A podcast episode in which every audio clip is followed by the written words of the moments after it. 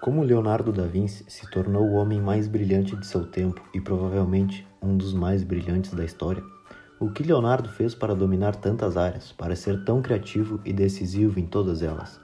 Como ser pintor, cientista, músico, designer, engenheiro, tudo isso ao mesmo tempo? Nessa semana, resumi o livro Como Pensar como Leonardo da Vinci. O autor se chama Michael Gelb e é um dos meus livros preferidos, no qual você descobrirá as 7 etapas a serem implementadas. Você também pode ser um novo Leonardo da Vinci. O que acontece é, como ele conseguiu ser um gênio em todas as áreas que ele atuava, tudo que ele tocava conseguira transformar em arte e marcou um grande legado na história da humanidade. A resposta é que ele tinha um sistema. Para tudo que ele fazia na vida, ele usava o mesmo sistema. E é sobre isso que nós vamos falar hoje. Sobre como você também pode desenvolver um sistema para se aperfeiçoar em qualquer área da vida. No ano de 1988, esse homem, Michael Gelb, decidiu estudar e entrar na mente desse gênio para entender como ele fazia tudo isso. E bem feito, foi quando ele começou a perceber ações e hábitos em comum entre os artistas mais importantes da história, e decidiu escrever este livro. O livro se divide em 7 princípios, todos os títulos estão em italiano, e cada um desses capítulos aborda alguma questão sobre metas, criatividades, com várias coisas na verdade. Eu acredito que possa ser muito inspirador para você. Agora vamos tentar nos sentir como Leonardo, pensar como Leonardo e entender o porquê da sua tão sonhada produtividade mágica. O princípio número 1, a curiosidade, capítulo número 1 chamado curiosidade, que seria a busca pela aprendizagem. Essa questão de querer algo novo. E por quê? Bom, porque todos nós somos curiosos, e o segredo aqui é entender como controlar essa curiosidade, como usar ela a nosso favor e torná-la produtiva para nós mesmos. E aprender a fazer o quê? Bom, aprender a fazer grandes perguntas. Não são boas perguntas, são grandes perguntas. E fazer isso todos os dias. E esse é um dos segredos de Leonardo da Vinci. Capítulo 1, a curiosidade, ou seja, a curiosidade. Leonardo sempre foi um cara muito curioso e passou toda a sua vida aprendendo e se fazendo grandes perguntas. Tinha um desejo intenso de aprender mais, de sempre querer ser mais e melhor. Esse desejo de querer saber como funcionam as coisas, de ter as respostas de tais perguntas, isso é curiosidade. E essa é a chave do aprendizagem. Perguntar e obter respostas, assim aprender a utilizar a resposta da melhor maneira possível. E pôr em prática aquilo que é novo para você. E agora, o que seria uma grande pergunta? É aquela que te traz uma boa resposta, que consegue te fazer solucionar o problema que você quer. Então, até não achar a resposta certa, você está se perguntando errado. Lembre-se disso. E neste primeiro capítulo, ele nos traz algumas curiosidades. Para mim, a mais interessante é nesta que ele conta em que Leonardo tinha um diário mental. Ele escrevia em um bloquinho todos os pensamentos que ele tinha durante seus dias. Quaisquer que fossem, ele escrevia. Expõe-se que esse diário, juntando tudo, desse mais de 7.000 páginas. E só para você ter uma noção, um cara que tem um pouquinho de dinheiro chamado Bill Gates, um tempo atrás comprou em um leilão 18 páginas desse diário. Óbvio que estava em oferta, e ele não pagou nada menos que $31 milhões. E lá haviam ideias de quase 3 dias da vida de Leonardo. Bicicletas voadoras, relógios que funcionavam com água, enfim, vários inventos. Ou seja, neste tema da curiosidade, Leonardo sempre buscou inventar coisas novas, pensando com a expectativa de ser chamado de louco, e fazendo uma pergunta, que é bom você começar a usar isso também. E se? O que aconteceria se? Sempre se questione em mudar as coisas. E se isso fosse menor, mais completo? Se eu trocasse isso por isso? Se fosse mais caro? Se fosse mais barato?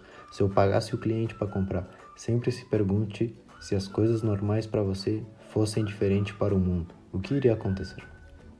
Princípio número 2, a demonstrazione. Demonstração seria no caso.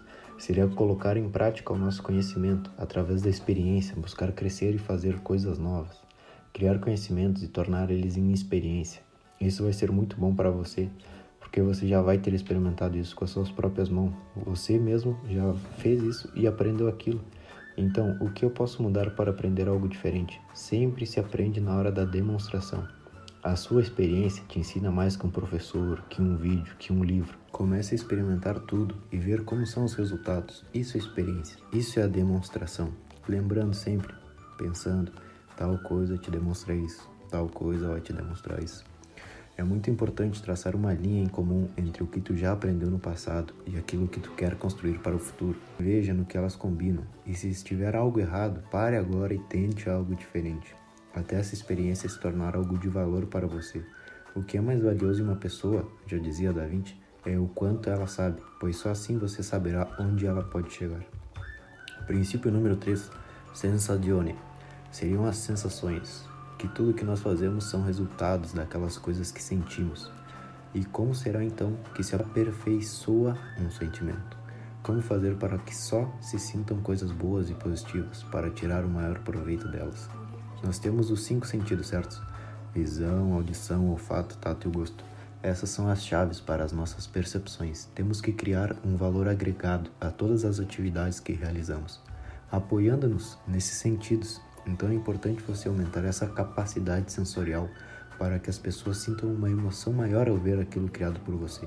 E por que elas vão sentir isso? Bom, porque você criou essa obra cuidando e prestando atenção nos seus sentidos. Essa é a moral da história. Ao construir algo, tu já sabia o resultado. E se for honesto com você mesmo e com seus sentidos, vai saber o que está errado e começar a mudar, até ficar perfeito. O princípio número 4, esfumato, que a tradução literal seria destemor. Seria o ideal, o perfeito na verdade, você não temer as incertezas. Seja um destemido. Se tu é uma pessoa que gosta de estar sempre criando coisas novas, comece a aproveitar esses momentos de incerteza. E quando tu já se acostumou com esse medo, é quando sua criatividade floresce, quando a criatividade se desenvolve mais rápido, quando sua mente está aberta mesmo com a incerteza do futuro estando na sua consciência. Basicamente o que temos que fazer é desenvolver uma postura de equilíbrio. E o que seria isso? Bom, é estar em equilíbrio, isso mesmo. Mesmo que alguma força externa queira te desequilibrar, aceitar que alguma hora vai aparecer alguma coisa querendo te derrubar, te desequilibrar, mas você tem que continuar equilibrado.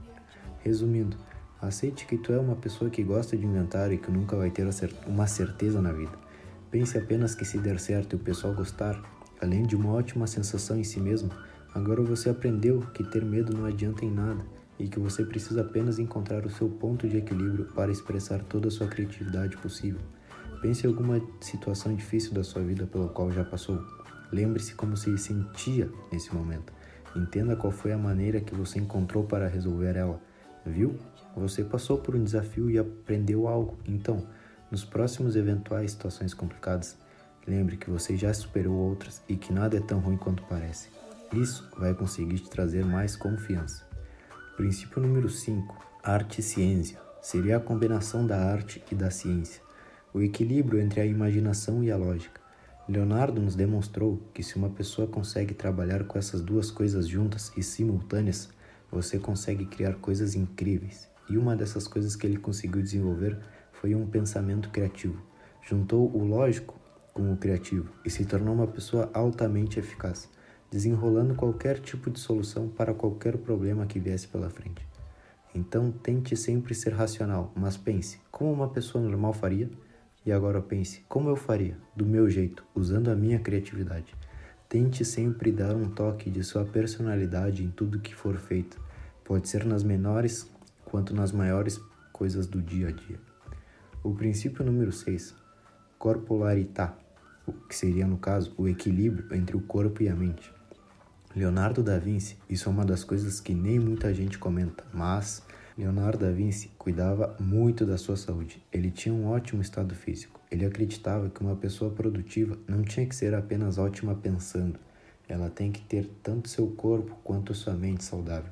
Também temos que entender que nosso corpo físico exerce influência sobre a nossa mente, nosso desempenho e sobre os nossos resultados. A ideia é que, se quisermos ser a versão mais inteligente, mais criativa, o que temos que fazer é cuidar da nossa saúde física também e sempre buscar um estado de saúde melhor. Princípio número 7, conexione, a conexão. Basicamente, ele nos pede, antes de tomar qualquer decisão, é ter uma perspectiva de um todo. Mesmo vivendo hoje em dia, na época em que você tem que se especializar em algo, você tem que tentar criar uma visão mais específica sobre um grande geral, sobre o panorama das coisas. Lembre-se que as pequenas peças fazem parte de um todo, então perceba, qualquer relação dentro dos negócios, entre chefe e funcionário, ou entre os sócios, ou entre os funcionários, não adianta se especializar.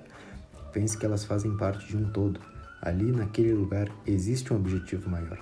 E esse é o primeiro em que todos têm que estar alinhados. Essa ideia nos faz pensar que nós mesmos fazemos parte de um todo. A sociedade é feita por pessoas como nós, e a raça humana é feita de diferentes sociedades. Isso é uma coisa a se ter sempre em mente, temos que praticar isso. Tudo que nós fazemos reflete em um todo. Pense qual é esse todo e como ele pode ser melhorado. E por que é importante entender essas conexões? Para assim entender melhor as causas e efeitos das coisas, de por que acontece isso se eu fizer aquilo. Isso tem que estar claro em sua mente. Você precisa entender as dinâmicas para que o sistema inteiro funcione. Pode ser tanto seu corpo quanto no seu negócio. Primeiro olhe por um todo, entenda as conexões e logo tome uma decisão. Bom, então, resumindo um pouco sobre a mente de Leonardo. Primeiro, seja uma pessoa curiosa. Tente entender tudo e aprender tudo o que estiver ao seu alcance. Depois, experimente fazer coisas de maneiras diferentes. O que mais vale em você é a sua experiência. Terceiro, as sensações que você tem. Foque-se nelas. Com certeza, ali você obterá algumas boas respostas. Quarto, aproveite a incerteza. Você está tentando algo que nunca ninguém tentou. Deveria estar contente com isso.